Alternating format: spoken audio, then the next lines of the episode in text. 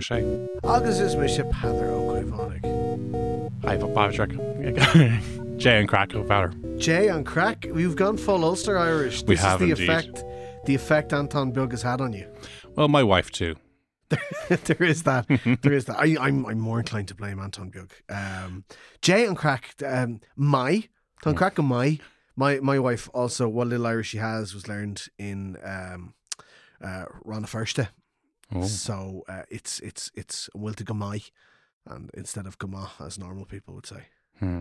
I still can't get past how Anton orders soup in in Donegal Irish. It's, it's Sue. Hey, who yeah. I was like, that's yeah. I, I, I'm, I'm I'm pretty sure now. Can- I love this how you, you held off the mockery for a half an hour while you're in the room with them, and now it's like full gun. No, no, no.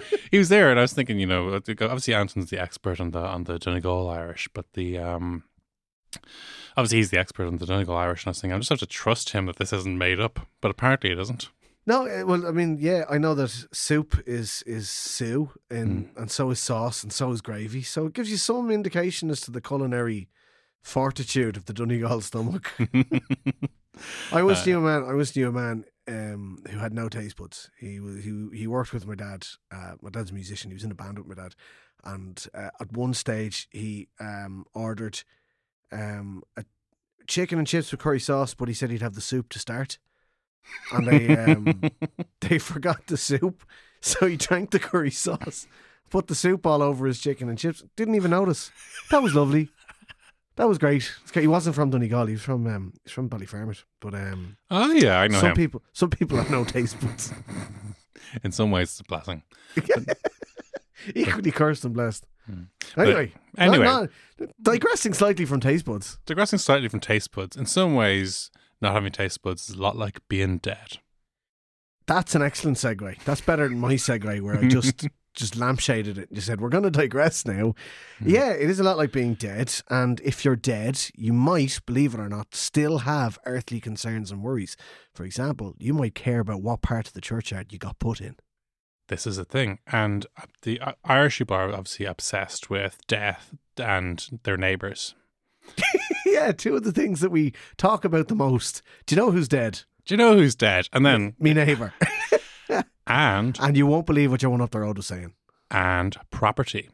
Yeah, yeah. So the, the great trifecta of Irish idle gossip. I have a story, Who's dead? You won't believe what your one is saying. And uh, look who bought that plot at the end. And some of our more learned listeners will realise we are kind of gradually making our way to talk, about the fact we are going to be talking Cré na Cille, the classic Irish modernist novel today. One of the greatest modernist novels of all time. They said that it was the novel that was so good people were afraid to translate it. So we're going to we're going to do a bit of a Bloomsday on it because um, I've read the book. Have you read the book? I have not read it yet. Ah, great. So we're going to do a Bloomsday on it then. Just two arseholes talking about a book they haven't read. One of them hasn't read. also, what I've I've, what, I suppose I've been fascinated by Cré na Cille, and I was like some learners of Irish. I was intimidated the same way that a person who is learning English might be reluctant to go straight into Ulysses. Oh, That yeah, you never go full Ulysses. you never go full F- Finnegans, and even it's it's The ver- dead. Still tricky. Oh, the, dead. I, I've been thinking about the dead a lot recently because of that wonderful Guinness ad, which they keep threatening to remove from the airwaves because technically it's alcohol advertising.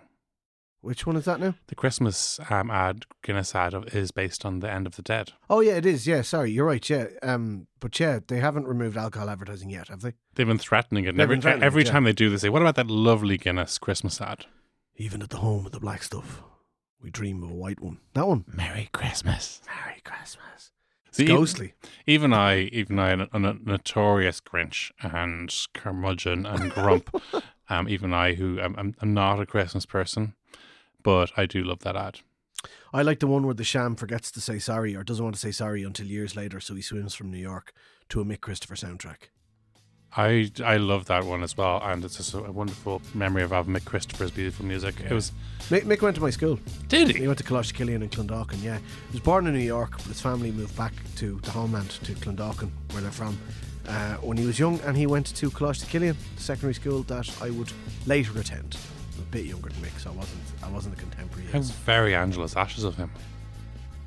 Dude, Clondalkin's a lovely place. It's not like Limerick in the 30s. Clondalkin in the early 90s. It's not like Frank McCourt sitting there. It was always raining, we had to go to Mr. Lamb's. It was, it was raining indoors. It was raining inside of Mr. Lamb, and he'd turf you out for eating on the premises. For those of you who aren't, aren't familiar with Mr. Lamb, who is one of the finest uh, chefs in the Clondalkin area, Yeah, yeah, that constantly screwed out of a Michelin star, unfortunately. But where he, where what he lacks in Michelin stars, he makes up for in social media banter. If you want a, a, a, a Chinese restaurant, a Chinese takeaway that is open late and knows how to do good Twitter, Mr. Lamb's your, your only man. the one of the funniest things if you do uh, if you are caught in traffic and uh, intend falling into a social media black hole, the Mr. Lamb's replies to his own reviews on Facebook are absolutely iconic. Yeah, brilliant. Um, when Mr. Lamb found out that I was um, that I had joined the Green Party, uh, he he told me I was a brown bag superhero, and he'd make sure to give me a bamboo chopstick next time I called in. so yeah, yeah, big love, big love. Iconic. but we got to get back to Craig- Great Killer, Great Killer. the greatest, I think the greatest modernist novel of um, the 20th century. Uh, absolutely incredible, and I am including Ulysses in that because, like, Ulysses is a steaming pile of overrated nonsense. I know. I mean, Ul- Ulysses is a bit like Star Trek in that it is excellent, but some of its fans are annoying. Nah, I'm not going to go down with that now. Star Trek is unimpeachable. It's perfect. It's wonderful. Look, I think I think particularly when you look at Star Trek compared to the stuff that was on at the, at the other channel at the same time when it came out, you think yes, this is is wonderful. But some of the Star Trek enthusiasts are a little bit kooky. Are they or are they not less annoying than the people who go out on Bloomsday? I think that Bloomsday folk are what the my no. Listen, one thing about going out on Bloomsday, my favorite thing is the day after Bloomsday, the Bloomsday Walk of Shame. when you have your straw boater around your neck because someone has someone has pushed it down your head like yeah. I don't. They're not even authentic. Like they don't eat kidneys for breakfast. They don't visit prostitutes. It's like what's the what's the point? what's the point of Bloomsday? Well, look, I mean, the point of Bloom, there, it's funny that when you, have, some people think outside Ireland think Bloomsday is a really big deal. For us, it's just, oh, poxy Bloomsday traffic. Poxy Bloomsday traffic. You can't It's get anywhere even- near Sandymount. The road is full of stately plump Buck Mulligans. so, Grain a Killer. Funny thing, uh, was, uh, we had a, um, a teacher, in, a lecturer in college who said that you can tell that, you know, Ulysses is a really hard book because all the famous quotes are from the first chapter. Yeah, yeah, we just sort of give up. Or the last bit, the last soliloquy. Oh, yes. Molly Bloom's famous soliloquy. Why is it famous? Because people skip from stately plump Buck Mulligan right the way to Molly Bloom's soliloquy. hmm We sort of have an idea of what goes on in the middle, but um, yeah, it's just. Have you read Ulysses? I have, of course. I've read you. Of course, he says. I've read Ulysses, and it was a really enjoyable, rollicking read. Like Mhm. it's it's it's fabulous. But um, I read it when I was younger. When I was so young, I would unquestioningly read anything. hmm And now I don't think I'd sit through it. I really just don't think I would. Like I, I have gotten into this terrible habit of if a book doesn't grab me, I've realised that life's too short now, and I'll just stop reading it. Yeah. So I do think, though, sometimes, and with a lot of um, a lot of fine literature, the thing is often the only time you get a chance to actually have the, the patience and the time to read a lot of fine modernist literature is when you're in your very early 20s and you're studying it for a university. But often the full impact of some of these works isn't really apparent to you until you've had a little more life experience. I think that's true of anything. That's true of anything. And uh, you know, you look back on uh, anything you may have enjoyed when you were younger, any television series, any film, any any book, any play, uh, anything at all, and you do get a deeper appreciation for it um, with a little bit of life experience. Particularly if you've gone through something one of the characters has gone through. Like you know, it's no use reading about the heartache of bereavement or lost love when you're 13 years of age, and you know everyone important to you in your life is still there. Yeah. But come back to it 20 years later when you've lived and lost and loved and lost. And yeah, of course it is. It's, it's, um, you get a more valuable insight into things with life experience. And, you know, for me, that was, that was kind of with Cré na Cille. First read it when I was a naive and young, uh, student of Irish, aged 19. Oh, Yeah, I was, I was, I was fresh faced. I wasn't fresh faced. I've had a beard since I was fourteen. Um, it's just been grey since I was nineteen, and I loved it. It was recommended to us by a lecturer I had in in college, uh, who considered it the greatest novel ever written. oh, Um, I don't know if it's quite the greatest novel ever written because, like, Tom Clancy's Op Center is really, really. No, I'm only kidding. Uh, it's uh, uh, it's it's wonderful. It's it's an amazing piece of 20th century Irish literature. Cré na Cille, for anyone who doesn't know it, it, it means literally it means the the earth of the church, the clay belonging to the church or the ground belonging to the church. Uh, so it's been translated as the graveyard clay, the graveyard soil, the graveyard earth, the church clay, church and clay, and my favourite, the dirty dust, uh, Ah. which is Alan Titley's uh, translated name for it. It's been translated. It was translated in the um, in the nineties into Norwegian, and uh, in the year two thousand into Danish, and then in recent years into Czech. But people had sort of shied away from uh, an an English translation. There were several early attempts made by the publishers, Sáirséal agus Dill, but um, the first attempt at translating it was thwarted when the young woman who was selected as the translator gave up to join a convent. Like, Uh, then they asked. after reading this book, I'll never get it right again. Then they asked the, the, the famous poet Thomas Kinsella, who whose translation of the Táin is still the go to reference for students of of uh, Old Irish and, and medieval Irish literature. Recently, the winner of an all of a lifetime achievement award at the Irish Book Awards. Yeah, Th- Th- Thomas Kinsella is amazing, and he just flat out refused. It's He just said basically this guy was the greatest scholar, poet, and translator they could find at the time in the 1960s and 70s, and he just said, "Translate Cré na Cille." Ha, no. And then the last one was a former prison mate of Ó Cadhain's was engaged uh, to do it because Ó Cadhain, a fascinating character, uh, Máirtín Ó Cadhain um, was a school teacher who was kicked out of school teaching because he was in the Ra. Um, he now this he was an IRA recruiting officer in the they were much 1930s. strict, they were much stricter back then. Um, of course, he he was the one who enlisted Brendan Behan into the Ra, um, which led to some trouble for Behan as well. Um, but he was involved in all sorts of things. Like he was a he was a Marxist, Leninist, uh, a social radical, and a total anti-clericist. He hated the church i- in a big way, and a lot of people think that's that's part of his reasoning for being sacked as a, as a, the, the, being in the Ra was just an excuse to sack him. Uh, Yeah. it was actually because he hated the, the church so much. But he was he was um, he was imprisoned uh, briefly, interned during the emergency in the Curragh camp when Dev uh, locked up all his old mates who, who hadn't left the Ra at that stage. Uh, so. Because of his continued involvement in what was known as the border campaign at the time, where the, the IRA took advantage of the emergency to um, create a bit of trouble for Her Majesty's government in the north of Ireland, uh, he was locked up in the Curragh, and you know he and they say we were neutral. yeah. so, uh, of someone who um, who had been in in prison in the Curragh with Máirtín Ó Cadhain offered to translate uh, Cré na Cille for Sarsha Still, but it turns out that because the book was written in 1949, it was after he got out of uh, the Curragh, and this guy had no clue as to like any of the motivations or the poetry behind it or the the duplicity of meaning or anything. And it just turns out that his only claim to fame was I used to be in prison with Máirtín Ó Cadhain. I might know the guy and what he's thinking.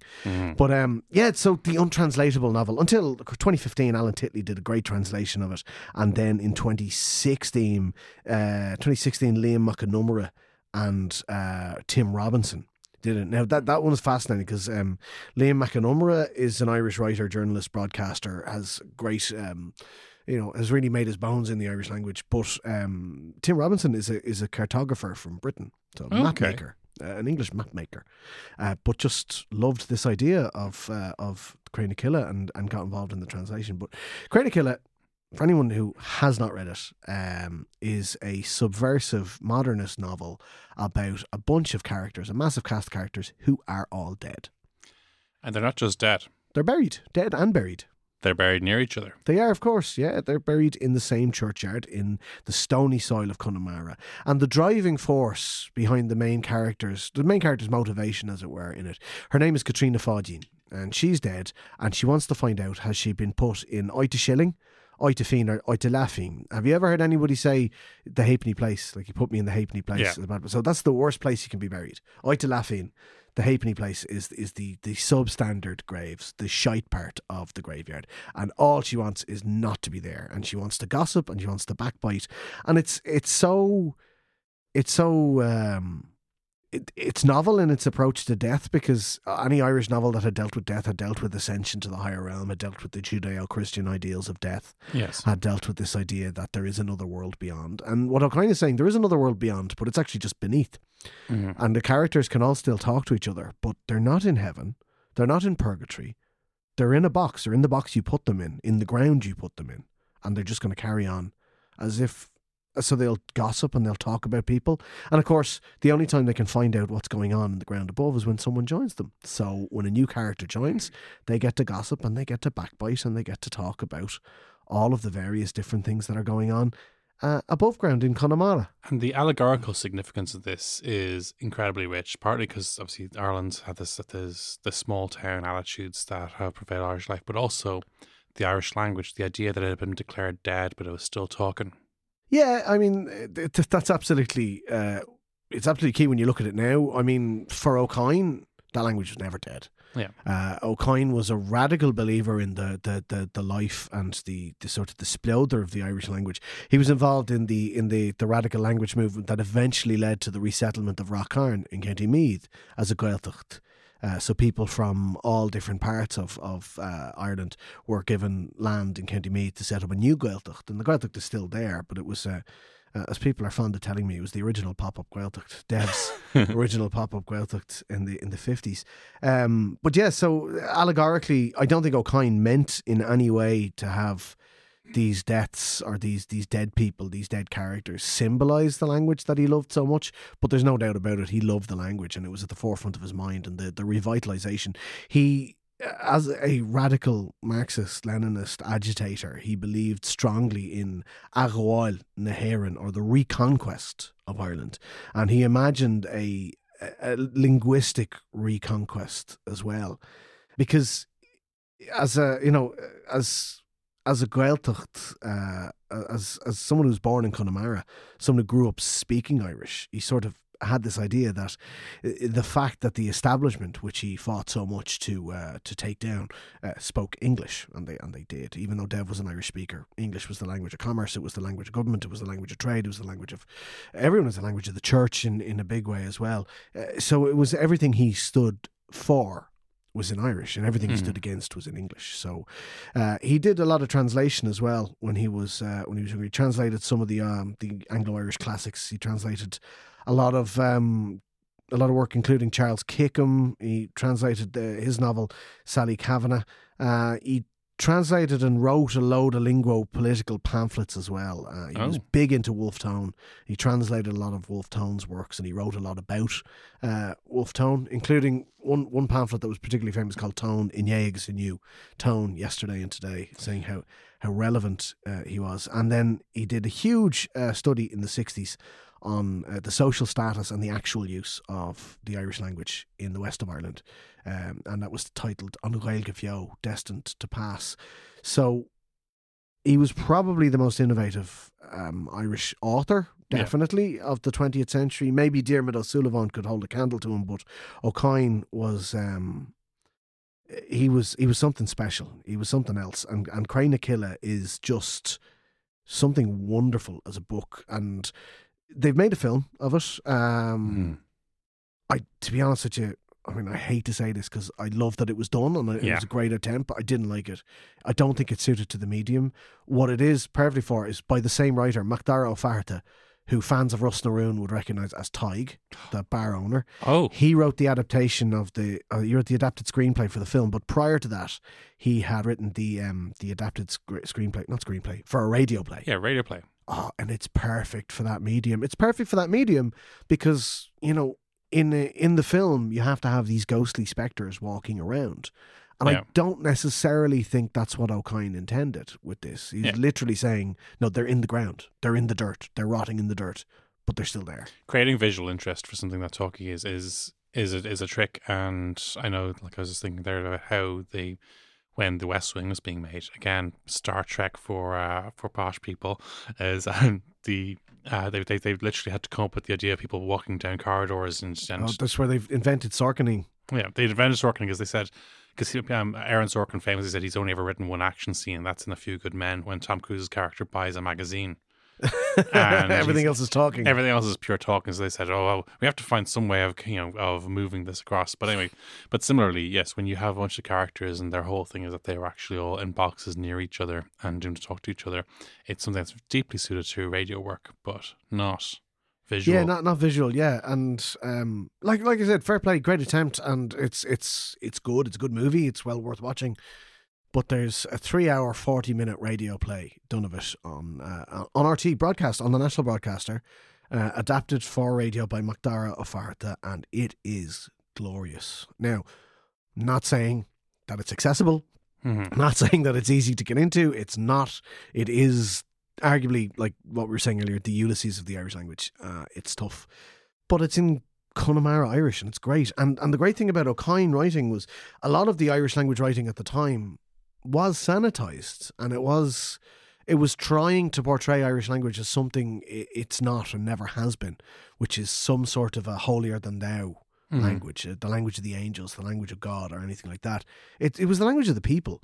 So it's got some of the best Irish language curses and mallachtaí that you could ever imagine. Like you know, oh, on gleamrous skolach, you know, or um, or A- a one dir- a my- dirty lobster. No, no, no, gleamra, gleamra. Uh, It's uh, basically, and again, this I suppose brings into question the translation. When you're translating something like a curse or, or an ex- exclamation, do you Yeah. go faithfully word for word? Because that's what that's what Mac Con Iomaire and Robinson did in 2016. So, oh, and gleamra skolach becomes oh, the boastful scold. But when Titley did it in 2015 in The Dirty Dust, he translated the sense Yeah. because, you know, the, the words may not necessarily convey the sense. It doesn't translate well. So instead of being a boastful scold, it was, oh, the loudmouth scuzzy bastard. It's just just an, an awful an awful lot better. Like uh, so, for example, we're um up complaining about uh, a couple that got married, and again, a lot of this is gossip and just complaining and pissing and moaning about people, uh, which is just the beauty of it. That the dead are are as they were when they were alive. Their worst characteristics and best characteristics come to the fore. No, but what na chéli dam brog sin rua agus an skulachan smuishach. Which, if you're to take Mac Con Iomaire and Robinson's approach, oh, they were very well matched the red haired sourpuss and the snotty streak of misery. But Titley went one further and sort of went with the with the, with the, the sense of it. It's like they were well suited to one another. The dour faced copper knobbed scum and the snivelling snotty shithead. So it's just it's just this beautiful uh, and again trying to bring across this this onomatopoeia of like a skulachan smuishach. But that's a snivelling snotty shithead if ever I heard one. You know, as opposed to a, a snotty streak of misery, a lanky streak of piss or anything like that. It's just and and my favourite one, the whole thing is is uh, so. Uh, Mucha agus bar is smooching a Derrimshire, where she's cursing someone. She says Mucha agus bar air on smooching. So Mucha agus bart is the curse. And uh, Robinson and Mac Con Iomaire translated that as uh, May the puss face smother and drown, says I. May you smother, may you drown. It's Mucha agus bart. But really, when you say Mucha agus bart, you're not wishing death on someone. What you're saying is, um, as Alan Titley so gently puts, F the fruitcake, says I. So you're you're just saying like you know ah feck him like Mm. you know what I mean you know Muchagus Bart Pluchart you know I'm not actually wishing death on you I'm just saying Mm. you're a gobshite Yeah. so and I think I think Titley Titley nailed on the sense uh, of the words it's it's it's still I would hazard an almost untranslatable novel and and definitely well worth reading in the Irish language if you if you ever felt you had the ability to to to, to have a crack at it Definitely a target for a learner to. Oh, uh, for you know, sure. it's like if you if you are learning English, you might one day dream of reading Ulysses. Yeah. If you're learning Irish, you might one day dream of reading uh, Ó Cadhain's, Martin O'Kine's uh, Cré na Cille. Uh, it gets my stamp of approval anyway.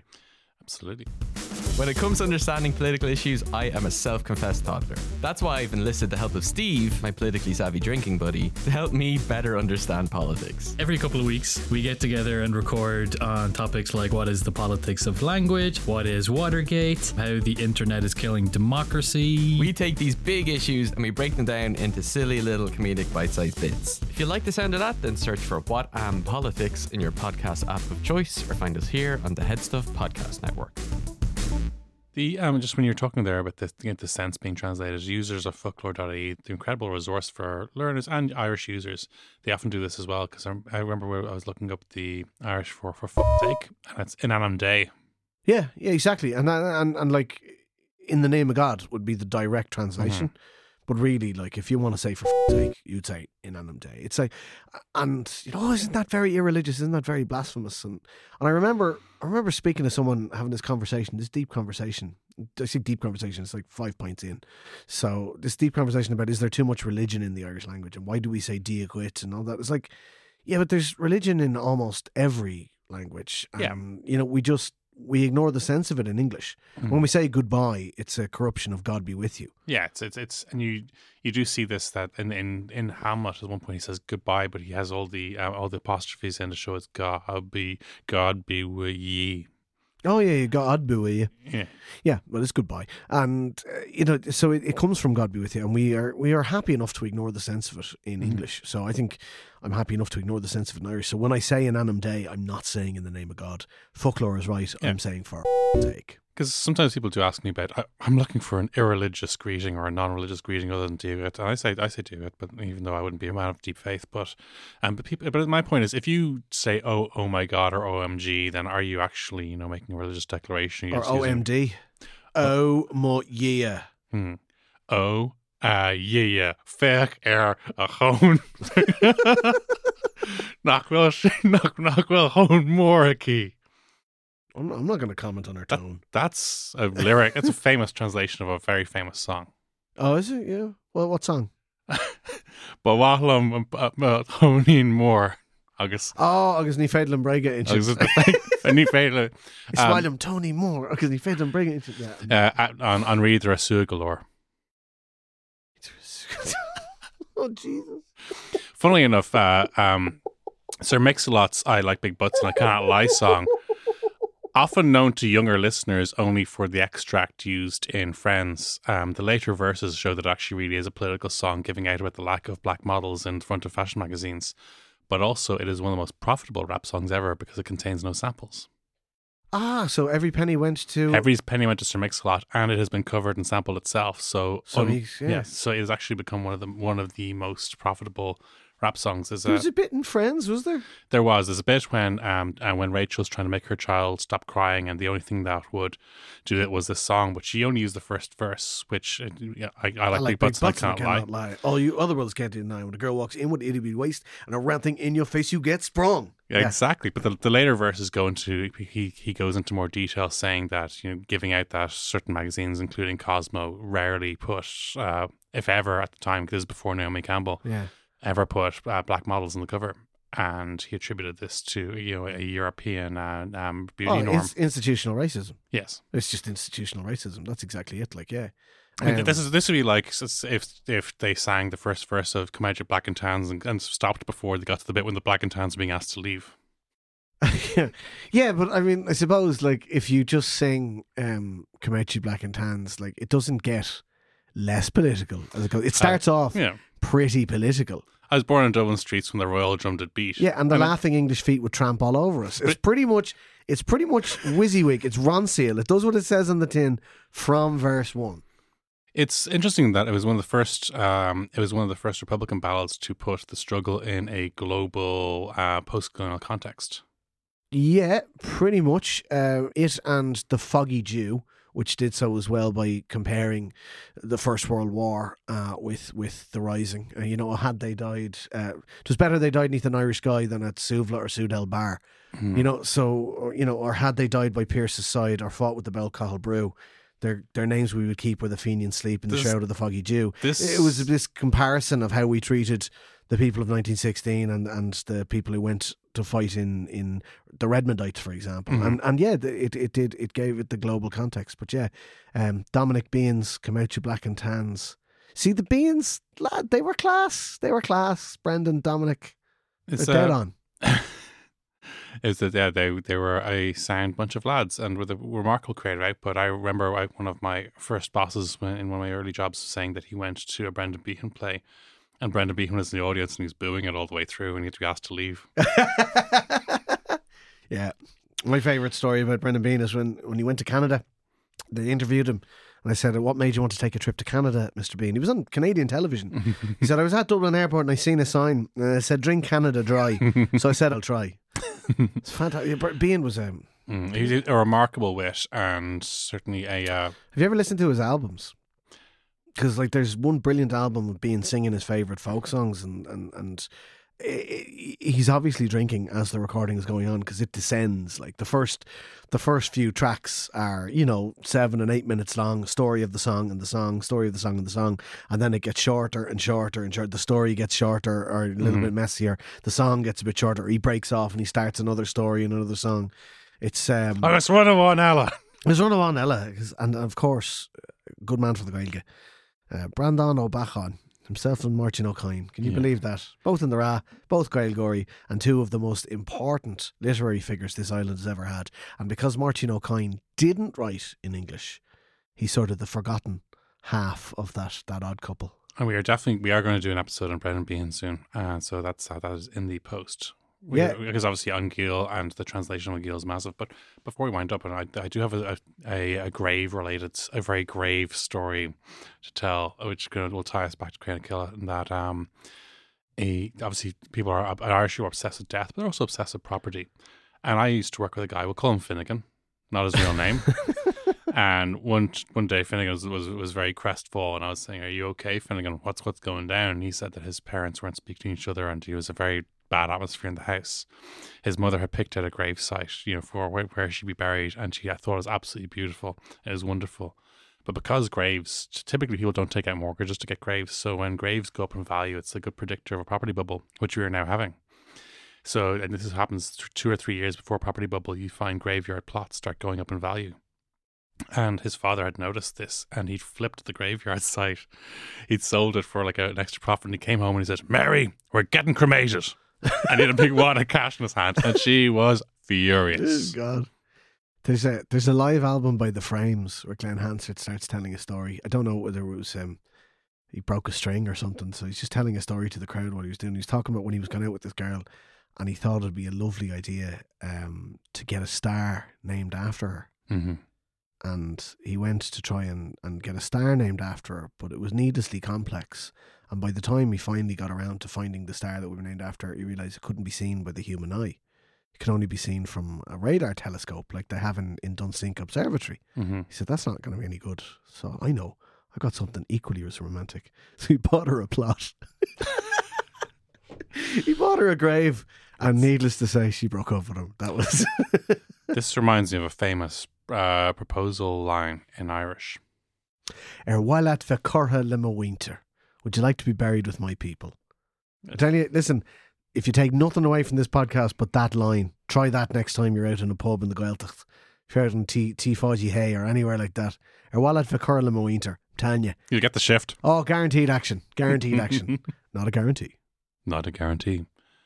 So before we wrap up, is there any other Cré na Cille crack? Another of the salty put downs that can only come from a person who's in a grave thinking about, you know, Yeah, so one of the things that stuck out with me um, is again, and and it's sort of uh, the the interest of, of translation and, and, and the challenge of translation. Uh, what you do when you're when you're faced with a, a phrase, and this phrase is like "Hamas smuggeljamach vishacho rein firin." So I, I, I, threw out a spit, and uh, you know I, I spat "Hamas smuggeljamach."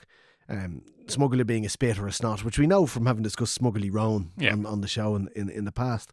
And and again, when this was translated by Mac Con Iomaire and Robinson in the Graveyard Clay, they said, I threw out a spit. It was as stiff as a male briar, which of course is is is what it means. Dreesh being um, briar and, and Firin being male. But of course, what does that mean in itself? And Alan Titley, again, when in his translation, The Dirty Dust in 2015, he nailed it. It's like, I spat out a glob. It was as stiff as a hard on. Mhm. a male briar. A male briar. So Dreesh Firin. There you go. Well, there you have it. Get that down you. Good grief. so, where can people find um, Cré na Cille? I kind of kill it in all good bookshops. All if, good bookshops. if, if, if, if your bookshop doesn't have a copy of Cré na Cille, get another bookshop. Uh, if you're in Dublin, there's definitely copies in Hodges Figgis on uh, Dawson Street.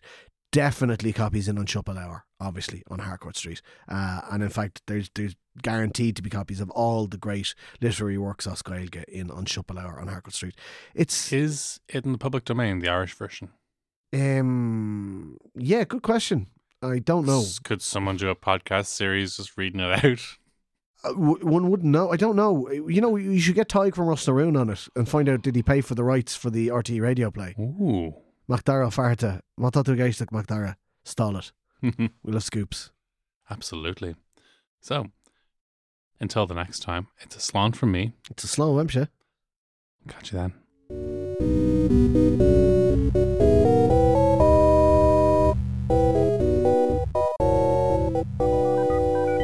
This episode is brought to you by Old Forester, ready to drink mint julep.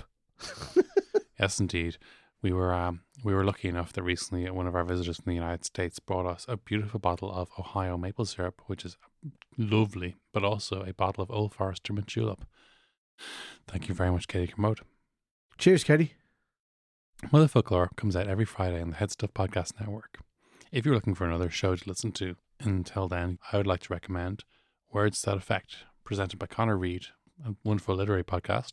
Taranoia, in which Tara Flynn talks about being a mad owl eejit and how we're all how we're all eejits and we're all just doing our best. It's just a wonderful. She is a national treasure. Um, she deserves a lo- a lot more support for what she's doing because I think it's just, it's just wonderful and she has an absolute silken, beautiful, golden voice.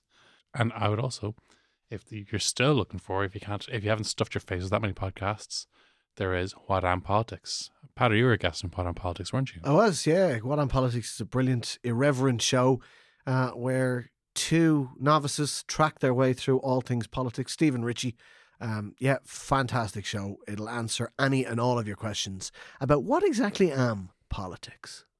Thanks very much to Kirsten Shield for doing our art. She's just brilliant. I, I just love how she interprets what we the the stuff we come out with into a wonderful piece of artwork every week. Thanks to Brian for producing. You don't know you don't realize how hard that guy works to cut down on the shite we talk. Oh no, I do. Thanks, Brian. hmm And also thanks to the backroom team in Head Stuff, including Paddy and Alan. We're just really grateful for all their work. You can support Head Stuff on Patreon. In the meantime, you can contact the show at motherfocloir@headstuff.org. We're going to do another mailbag episode soon. Till the next time, slán go. This has been a production of the Head Stuff Podcast Network. Have you been drinking it straight from the bottle?